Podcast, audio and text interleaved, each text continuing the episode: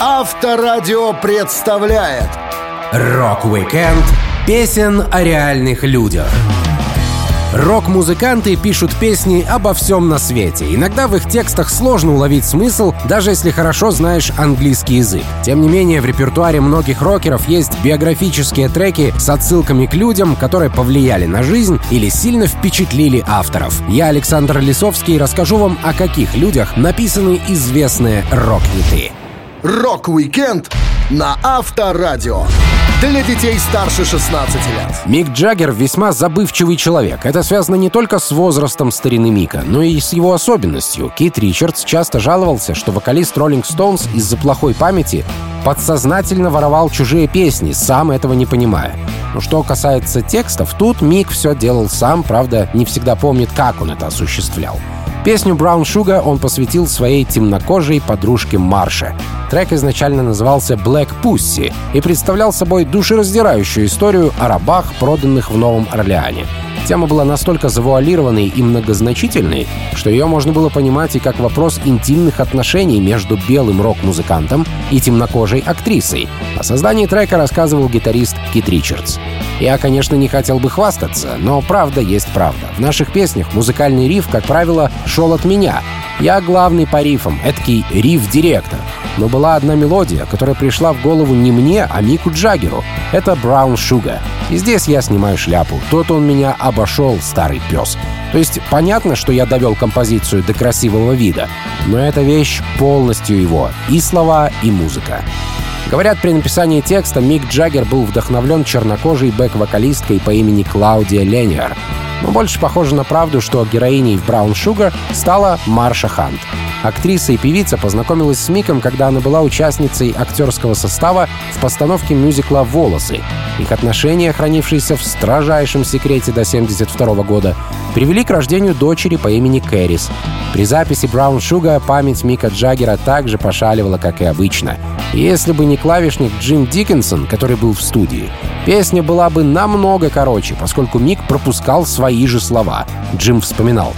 Мик писал текст на бумаге сходу, словно ему диктовали. Он строчил так быстро, как только позволяла скорость пальцев. В жизни не видел ничего похожего. У него был обычный желтый блокнот в линейку, и на страницу приходилось по куплету. Закончил куплет, перевернул страницу. И когда он исписал три страницы, они тут же включили микрофоны. В его исполнении строчка перед припевом каждый раз была новая. Я сидел в аппаратной со Стэнли и сказал «Стэнли, он одну классную строчку пропустил». И в ту же секунду слышу голос с обратной стороны пульта, где стоял диван. Это был Чарли Уотс, которого я не заметил. Иначе ни за что бы это не брякнул. Чарли говорит «Скажи это Мику».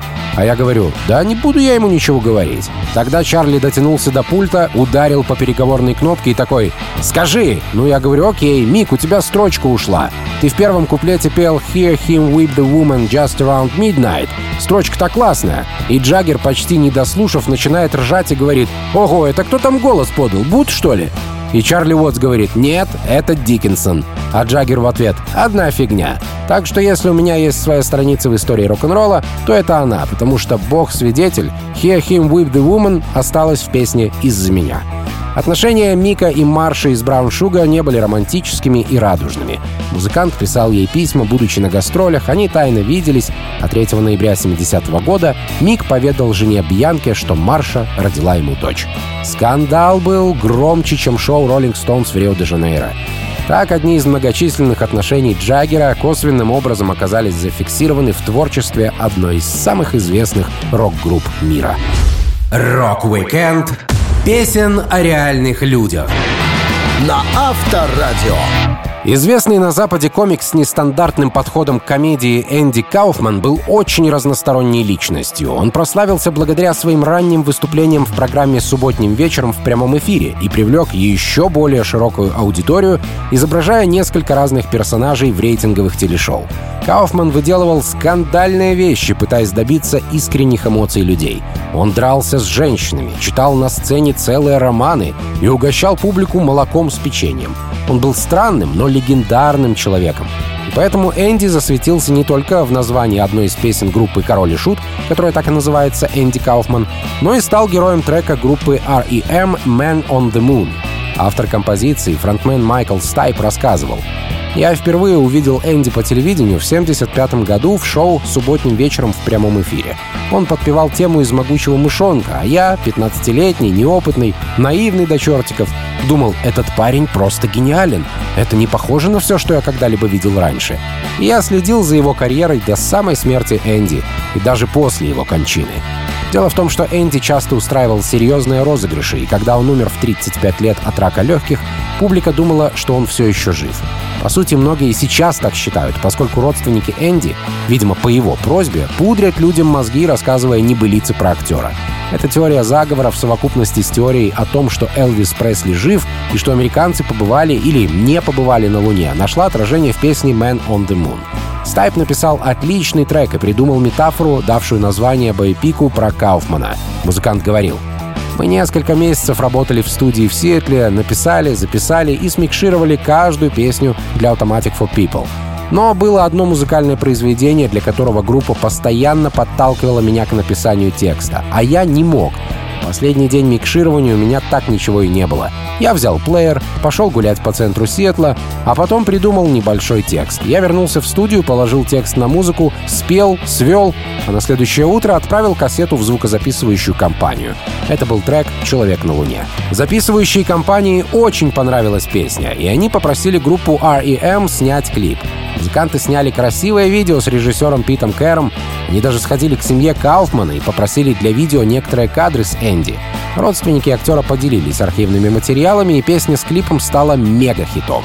Спустя 7 лет про Энди Кауфмана вышел фильм. Он назывался так же, как и песня Стайпа. И это не совпадение. Майкл рассказывал. В 1994 году по телевидению был показан документальный фильм, в котором использовалась наша песня, кадры из видео, разговоры и интервью с людьми, которые знали Энди на протяжении всей его жизни, некоторые клипы с его работами. Киносценаристы увидели это и подумали, почему бы нам не написать сценарий для боепика об Энди. Они назвали ленту «Человек на Луне». Когда Дэнни Девита получил текст, он передал его Милошу Форману, который прочитал историю, сразу же позвонил мне по телефону и сказал, «Я собираюсь снять фильм об Энди Кауфмане под названием «Человек на Луне», я хочу, чтобы ваша группа написала для него музыку». В итоге Стайп получил еще одну хорошую работенку, написав с группой 8 из 15 треков к фильму. Но при этом старая добрая «Man on the Moon» тоже звучала в киноленте. Рок-викенд песен о реальных людях на Авторадио. Музыканты никогда не были простыми ребятами. Даже в песнях о реальных людях они стараются что-то скрыть, изменить и завуалировать, как Пол Маккартни изменил имя человека, которому посвятил песню «Beatles Hey Jude». Он написал трек в знак поддержки Джулиану Леннону, сыну Джона Леннона. Мало того, что у парня разводились родители, так отец еще и познакомился с самой большой проблемой в мире музыки — Йоко Оно. Пол рассказывал. Брак Джона и Синтии в конце концов распался. У них был чудесный малыш. Некоторое время они жили счастливо, но мне всегда казалось, что Синтия добивается, чтобы Джон вел обычную семейную жизнь. Разумеется, к ней Джон не был готов. Как друг семьи, я считал своим долгом поехать в Уэбридж и подбодрить их, сказав, что все образуется. От моего дома до них было около часа езды. Я всегда выключал радио и пока ехал, пытался сочинять песни. И как-то я начал петь «Эй, Джул, не переживай, возьми грустную песню и сделай ее лучше». Это были оптимистичные, полные надежды слова ободрения для Джулиана. Смысл такой. «Да, дружище, твои родители развелись. Понимаю, что ты чувствуешь, но со временем тебе станет легче». В конце концов, я поменял Джул на Джуд. Одного из персонажей Оклахомы звали Джудом, и мне нравилось это имя. Из-за смены имени Джон Леннон даже полагал, что на самом деле Пол посвятил песню не Джулиану, а ему.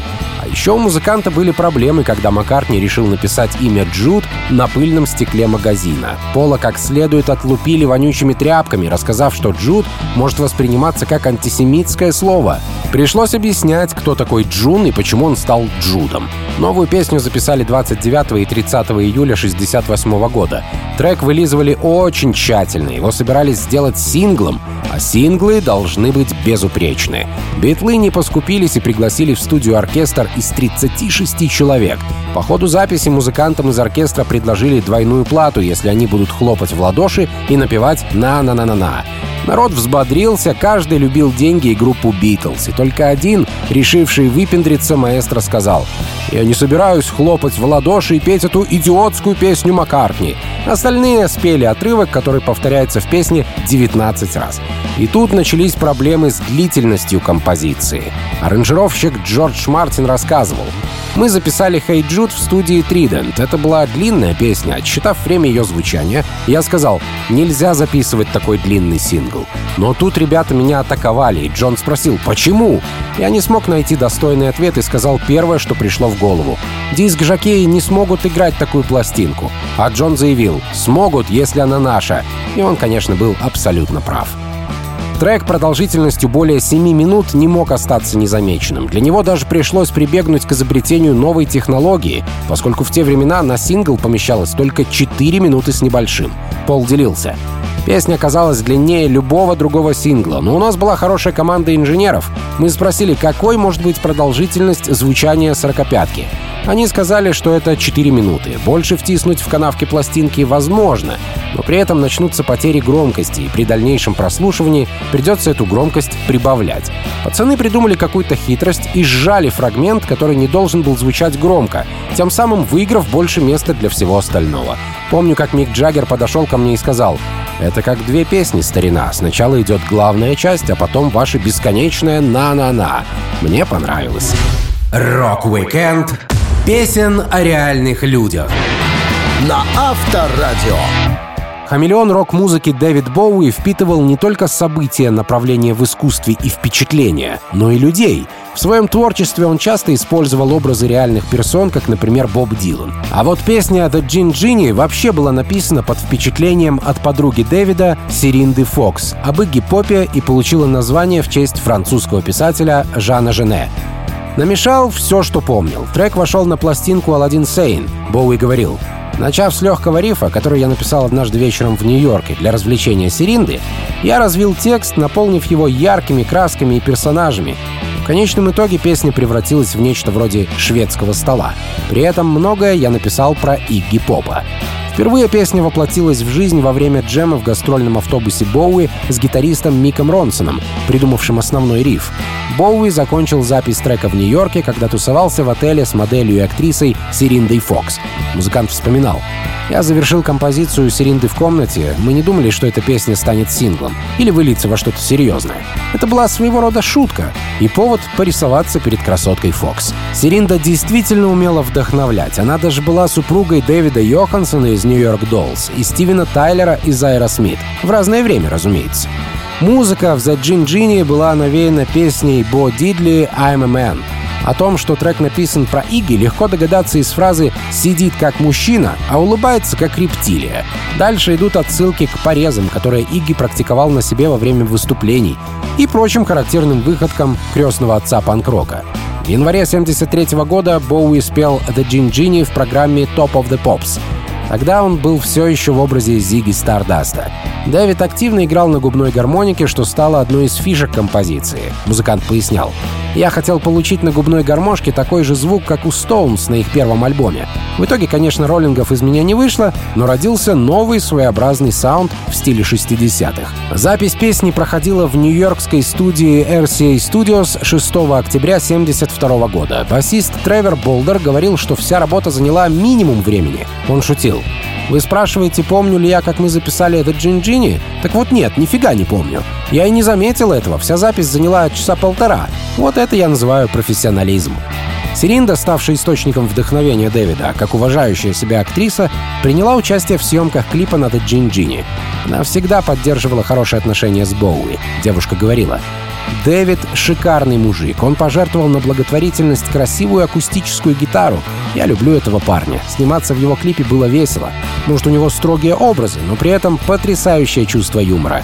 Рукописные тексты Дэвида Боуи для The Gin в виде 18 строк на листке бумаги формата А4 были подарены американскому фанату Нилу Питерсу после того, как он основал фан-клуб в Нью-Йорке, а в 1973 году проданы на аукционе за 57 тысяч фунтов стерлингов. Так дружба Игги Попа и Дэвида Боуи принесла кому-то прибыль, а нам — красивую композицию с партией губной гармоники «Хамелеона». Рок-викенд песен о реальных людях на Авторадио. Автор песен и музыкант Дон Маклин очень упрямый человек. Вот уже более 50 лет существует его песня «American Pie», а он все еще не раскрыл все нюансы текста композиции. Согласно легенде, Дон Маклин сочинил «American Pie», сидя за столом в баре «Тин Линд». Теперь стол, где к нему пришла муза, отмечен мемориальной доской. Непонятно, что именно ел или пил в тот день Маклин, но текст он создал очень долгий и мудреный. Суть всем сразу понятна. В центре сюжета авиакатастрофа, в которой погиб пионер рок-н-ролла 22-летний Бадди Холли и его друзья-музыканты. Но помимо этого, фанаты приводят расшифровки около 30 других персонажей, о которых написано в истории. Сам же Маклин говорил так. «Вам интересно, что означает моя песня American Pie? Она означает, что мне больше нет необходимости работать. Ха-ха! Ну а если серьезно, вы найдете много интерпретаций моих стихов, однако среди них нет моей собственной версии. Я понял, что автор должен сделать свой посыл и двигаться дальше, сохраняя почтенное молчание. Народ говорит, что в тексте «Шут» — это Боб Дилан, король — это Элвис Пресли, а дьявол — это Мик Джаггер. Конечно, это не так, но я не могу погубить в людях такие размышления. Поэтому неважно, что я задумывал. Главное, чтобы песня вам нравилась. В тексте поется о том, что герой узнает о трагедии из газет, и Маклин действительно подтвердил факт, что работал разносчиком газет, когда в 15-летнем возрасте узнал об авиакатастрофе. Тут прямее стихов быть не могло. Февраль бросал меня в дрожь с каждой доставленной мной газетой. Музыкант рассказывал, если вам интересно, то фраза «Это будет день, когда я умру» из фильма Джона Уэйна «Искатели», а «Bye-bye, Miss American Pie» — очевидная отсылка к песне Пита Сигера «Bye-bye, My Rosanna». Первоначально я хотел написать не американский пирог, а американский яблочный пирог. Но это яблоко чертовски сложно было втиснуть в ритм. Я планировал песню про Америку. «Смерть Бадди Холли» — это то, что я использовал, чтобы попытаться сделать самую большую музыкальную историю о своей стране. Не хотелось писать рассказ злым или навязчиво-патриотичным. Американский пирог отражает людей и культуру в новой перспективе.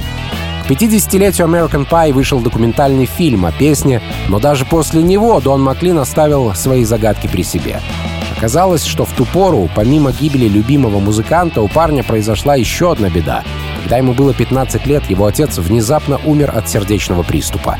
Трек был написан с очень длинным текстом. Его пришлось сильно подрезать. Автор говорил, American Pie в оригинальной версии — очень длинная композиция, а то, что мы слышим, всего лишь половина первоначальной задумки. Если бы не продюсеры, то это был бы не 8-минутный, а 16-минутный трек. И да, синглом его выпустить было бы технически невозможно. Поскольку на одной стороне пластинки с синглами влезало всего 4 минуты трека, то American Pie разбили на две части, и меломаны, дослушав первую сторону, переворачивали винил и продолжали плакать под прекрасную песню. Как ни странно, прелесть композиции преодолела лень радиодиджеев, и, несмотря на сложности проигрывания, работники радиостанций охотно ставили пирог в эфир. А это значит первые места в чартах, слава, успех — кавер-версии и возможность оплатить скромненький особняк для себя и своих близких. До сих пор полная расшифровка American Pie остается загадкой, но общая тема ясна — трагедия с Бадди Холли и день, когда музыка умерла. Рок-викенд песен о реальных людях на Авторадио. Ни для кого не секрет, что если в песнях Элтона Джона есть переживания или сокровенные мысли, то это на 50% переживания или сокровенные мысли его автора Берни Топина, который уже много лет пишет бок о бок с музыкантом. Но что удивительно, написав песню о Марлин Монро, Берни не особо трепетно относился к актрисе, а Элтон просто души в ней не чаял. Автор текста рассказывал. Я написал «Candy on the Wind» о Мерлин Монро, но это не значит, что Монро прям та женщина, которой я восхищался в детстве. Она была просто метафорой славы и смерти в молодом возрасте. Песня вполне могла быть о Монтгомери Клифте, Джеймсе Динни или даже Джимми Моррисоне, но мне показалось, что Мерлин больше подходила, поэтому я посвятил текст ее образу. Она была смелой, но уязвимой женщиной. Речь шла об излишествах знаменитостей, и посыл трека такой. Жила быстро, умерла молодой и осталась красивой до могильной плиты. Первоначальная композиция была написана в 1973 году, через 11 лет после смерти актрисы. Знаменитая вступительная фраза «Прощай, Норма Джин» относится к имени Монро при рождении — Норма Джин Мортенсон. и к тому, как девушка отказалась от своей частной жизни ради звездной карьеры. В отличие от Топина, Элтон обожал Мерлин Монро и сам переживал каждую строчку в песне. Он говорил, «Я был большим поклонником Мерлин Монро, а также Элвиса Пресли. Когда я впервые увидел их, они выглядели так, будто прибыли с другой планеты. В 50-х, заценив фотку Пресли в журнале Life, я подумал, боже мой, кто этот парень? А в случае с Мерлин сказал себе, это самая гламурная женщина, которая когда-либо жила на Земле. Она и Элизабет Тейлор. Никогда не будет двух более гламурных людей. Они сильно изменили планету. Когда Берни дал Элтону Джону текст, тот написал музыку к стихам «Candle in the Wind», играя на пианино в большой столовой в особняке буквально за час, пока все остальные завтракали. Фраза «свеча на ветру» была позаимствована у писателя Александра Исаевича Солженицына. Топин делился. Солженицын написал книгу под названием «Свеча на ветру». Плюс к этому магнат звукозаписывающей индустрии Клайв Дэвис использовал такие слова для Дженис Джоплин, и по какой-то причине я все время слышал этот термин. Его применяли для описания чьей-либо жизни, яркой, но быстро сгорающей. Мне показалось это очень красивым. Спустя два десятка лет после выпуска грустной песни про Мэрилин Монро случилась трагедия с принцессой Дианой, с которой Элтон Джон лично дружил, ходил на вечеринки, шутил и развлекался. Это была огромная утрата, и Элтона попросили переделать его песню о Мэрилин Монро, чтобы исполнить на похоронах Леди Ди. Музыкант вспоминал. Через несколько дней после гибели Дианы мне сказали, что в книге соболезнований в Сент-Джеймском дворце люди постоянно цитировали слова из моей песни «Candle in the Wind». Меня спросили, готов ли я переписать слова и исполнить «Свечу на ветру» на похоронах. Я позвонил Берни, предполагая, что задача покажется ему очень сложной. Песню должна была утвердить королевская семья и церковь. Но Берни согласился сразу, будто его тексты каждый день проверяют королева и архиепископ Кантерберийский. На следующее утро факсом он прислал мне результат. Так песня, написанная об одной сильной знаменитой женщине, обрела второй смысл и вторую жизнь. Рок-викенд песен о реальных людях. На Авторадио. Некоторые песни, рассказывающие о реальных людях, не рассказывают настоящие имена. Делается это не всегда из художественных соображений. Если бы Эрик Клэптон написал песню «Лейла» о Патти Бойд и назвал ее «Патти Бойд», то получил бы по бородатому фейсу и от мужа Патти, Джорджа Харрисона, и от своей невесты Элис. Эрик дружил с Джорджем и понимал, что очень некрасиво уводить даму у товарища. Он подходил к делу издалека. Музыкант показал девушке песню, которую написал о любви. Пати вспоминала. Мы тайно встретились, и Эрик попросил послушать новую песню. Он включил магнитофон, увеличил громкость и сыграл мне самую мощную и трогательную композицию, что я когда-либо слышала. Это была Лейла, тема о мужчине, безнадежно влюбленном в женщину, которая отвечает взаимностью, но не может быть вместе с ним. Эрик сыграл ее мне два или три раза, все время внимательно наблюдая за реакцией на моем лице.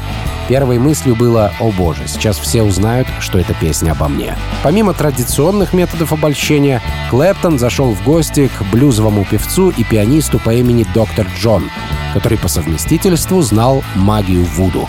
Тот вручил Эрику небольшую коробочку из плетеной соломы, где была инструкция по наложению любовного заклинания.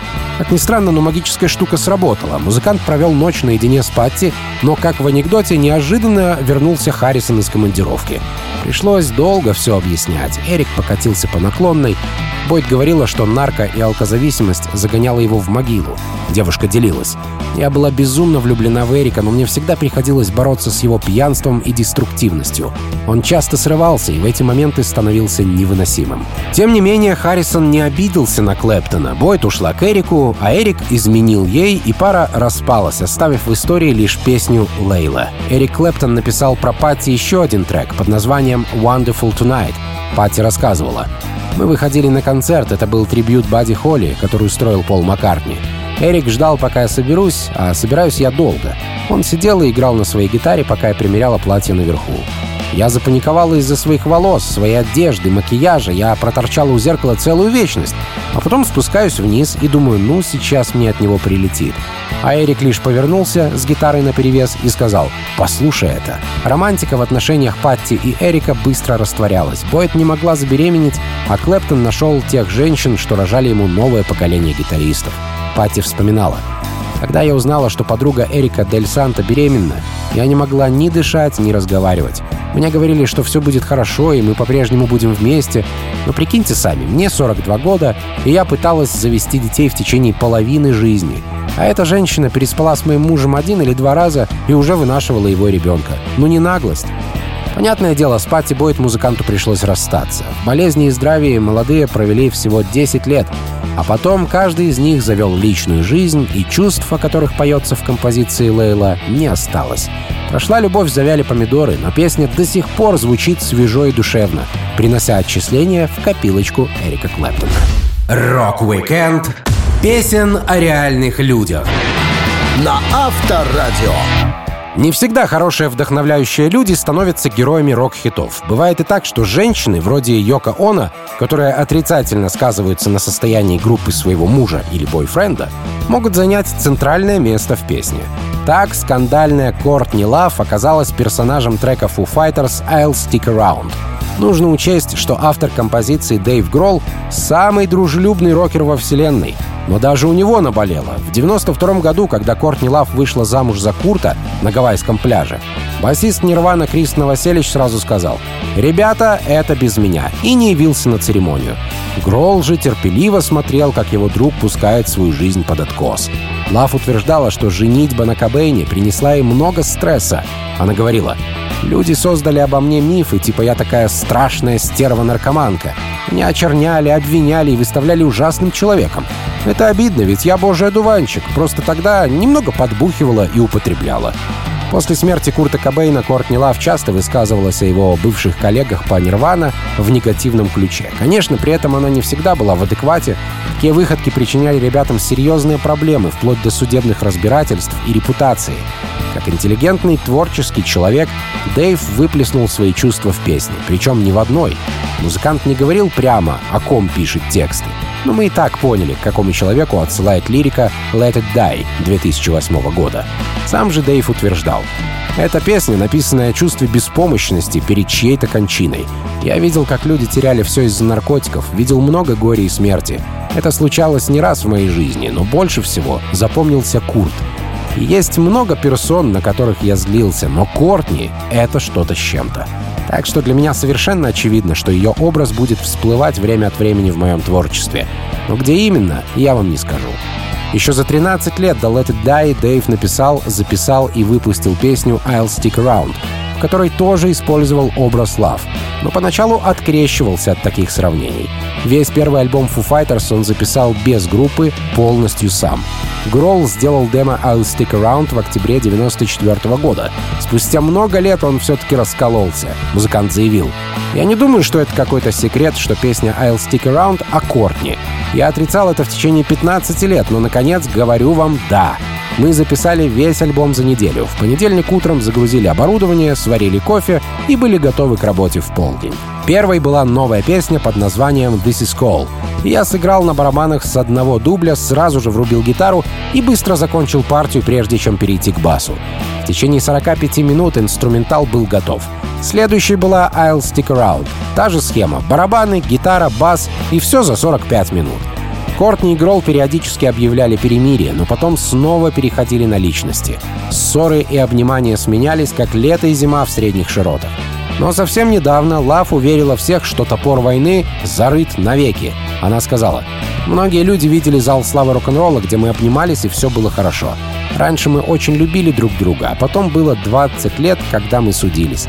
На днях мы начали говорить о сиськах одной актрисы. Дэйв заметил, что когда ей было 20, это были две самые сексуальные сиськи в Голливуде. И я с ним согласна. Мы общаемся, как ни в чем не бывало. Если вы можете отказаться от обиды, то это обязательно надо сделать прямо сейчас. Рок-викенд песен о реальных людях. На Авторадио.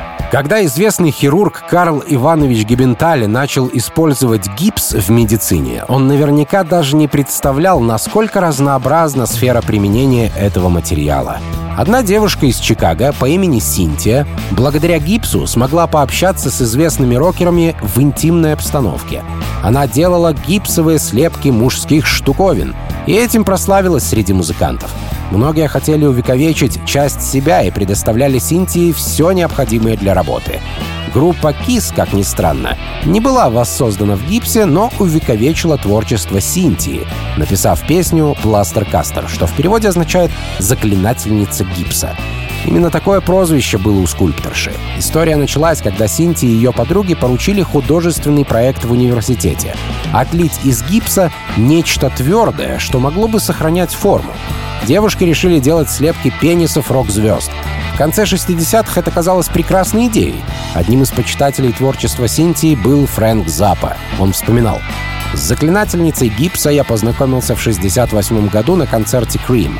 За кулисами Эрик Клэптон меня спросил, не слыхал ли я о воятельницах. Я ответил, что нет, не слыхал, а он мне, ну, после концерта поехали со мной. Ты глазам не поверишь. И мы отправились к нему в гостиницу, где в вестибюле сидели две девушки. Рядом с одной стоял чемоданчик с овальной картонной эмблемой на боку — «Чикагские воятельницы». У другой был бумажный пакет — ни слова не говоря, они встали, вошли с нами в лифт, а потом и в номер. Девушка с чемоданом открыла кейс, вторая открыла пакет. Они извлекли несколько статуэток. Это Джимми Хендрикс, это Ноэль Реддинг, а это гастрольный менеджер — они сложили их на столик и достали остальные принадлежности. Все, что требуется для изготовления гипсовой копии мужского достоинства. Эрик Клэптон и Фрэнк Заппа утверждали, что им просто было интересно побеседовать с девушками, расспросить их о творчестве, но свои слепки они делать не планировали. Зато подробно разузнали о технологии изготовления скульптур и поняли, что это тяжкий труд. Запа делился. Воятельницы работали так.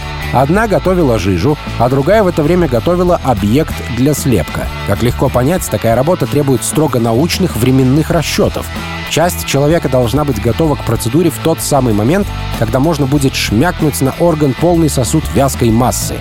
Форму держали, пока не затвердеет. По словам Синтии, когда делали слепок Хендрикса, вязкая масса ему так понравилась, что он не хотел расставаться с формой. Кис написали песню про Синтию и ее работу в 1977 году. Трек «Пластер Кастер» вошел в альбом «Love Gun», был довольно интересным, но не самым запоминающимся и популярным хитом группы.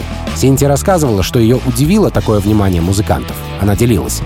Когда кто-то впервые уведомил меня о песне «Пластер Кастер», я не слишком обрадовалась.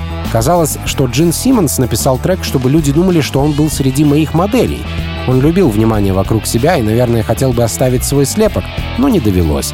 Зато позже, когда группа The Lemonheads сделала кавер, я начала замечать, насколько запоминающейся была мелодия.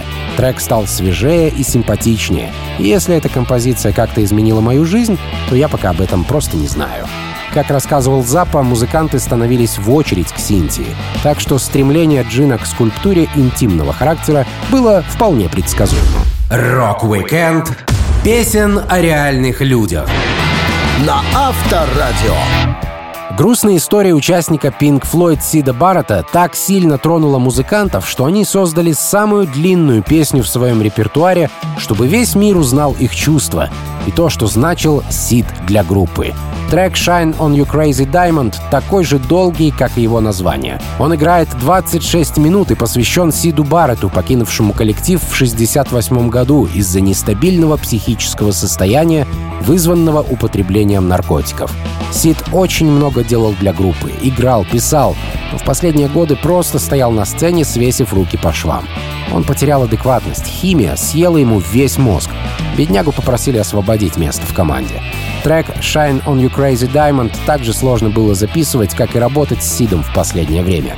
Музыканты использовали студию и фантазию по полной программе. Барабанщик Ник Мейсон вспоминал. Вступление к «Shine on You Crazy Diamond» первому треку нового альбома содержало крутой фрагмент с посудой. Мы использовали старый трюк вечеринок, наполняли винные бокалы разным объемом воды, а затем вводили влажным пальцем по ободку для создания тягучих звуков. Получилось стильно и современно. Pink Floyd записали первую версию Shine on You Crazy Diamond, но кто-то плохо отрегулировал микрофоны, и все полетело в тартарары. Пришлось переделывать заново. Напоминаем, песня длится 20 минут. Гилмор рассказывал. Изначально мы записывали минусовку в течение нескольких дней, но пришли к выводу, что она недостаточно хороша. Так что мы сделали это снова за один день, и получилось намного лучше. К сожалению, пульт был отстойно настроен, и когда мы воспроизвели песню, то обнаружили, что кто-то переключил эхо-фидбэки от мониторов на треки. Это повлияло на там-тамы, гитары и клавишные, которые играли в то время. Спасти запись было невозможно, поэтому нам пришлось сделать еще один дубль. Во время записи трека появился герой песни Сид Барретт. Его давно никто не видел, поэтому в облысевшем тучном парне без бровей ребята не сразу узнали бывшего красавчика со стройной фигурой и пышной прической. Клавишник Ричард Райт рассказывал. Я вошел и увидел этого парня, сидящего позади Роджера Гловера, огромного, лысого, толстого мужика. Я подумал, он выглядит немного странно.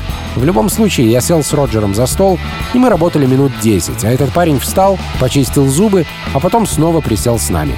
Он делал действительно странные вещи, но молчал. И я спросил Роджера, кто он? И Роджер сказал, я не знаю. Мы просидели так много времени, а потом вдруг я понял, что это Сид. Может быть, минут через 45. Он пришел, когда мы готовили вокал для Shine on You Crazy Diamond, что написано в его честь. Вот уж дела. По какой-то невероятной причине он выбрал именно тот день, когда мы делали песню о нем. Сид сказал, что композиция, на его взгляд, получилась какая-то странная. Он посидел в студии с ребятами, а потом стал собираться в магазин. Парень часто бормотал непонятные вещи. Все, что расслышали его бывшие коллеги, это как Сид произнес. «У меня есть цветной телевизор и холодильник. В холодильнике свиные отбивные, но они уже кончаются, так что надо купить еще». Несмотря на то, что Барретту посвящен 26-минутный, хоть и разбитый на части трек «Shine on You Crazy Diamond», Дэвид Гилмор признался, что это не единственная песня, ассоциирующаяся с Барреттом. Вокалист не может исполнять трек «Wish You Were Here», не вспоминая грустную историю Сида. Рок-викенд песен о реальных людях. На Авторадио.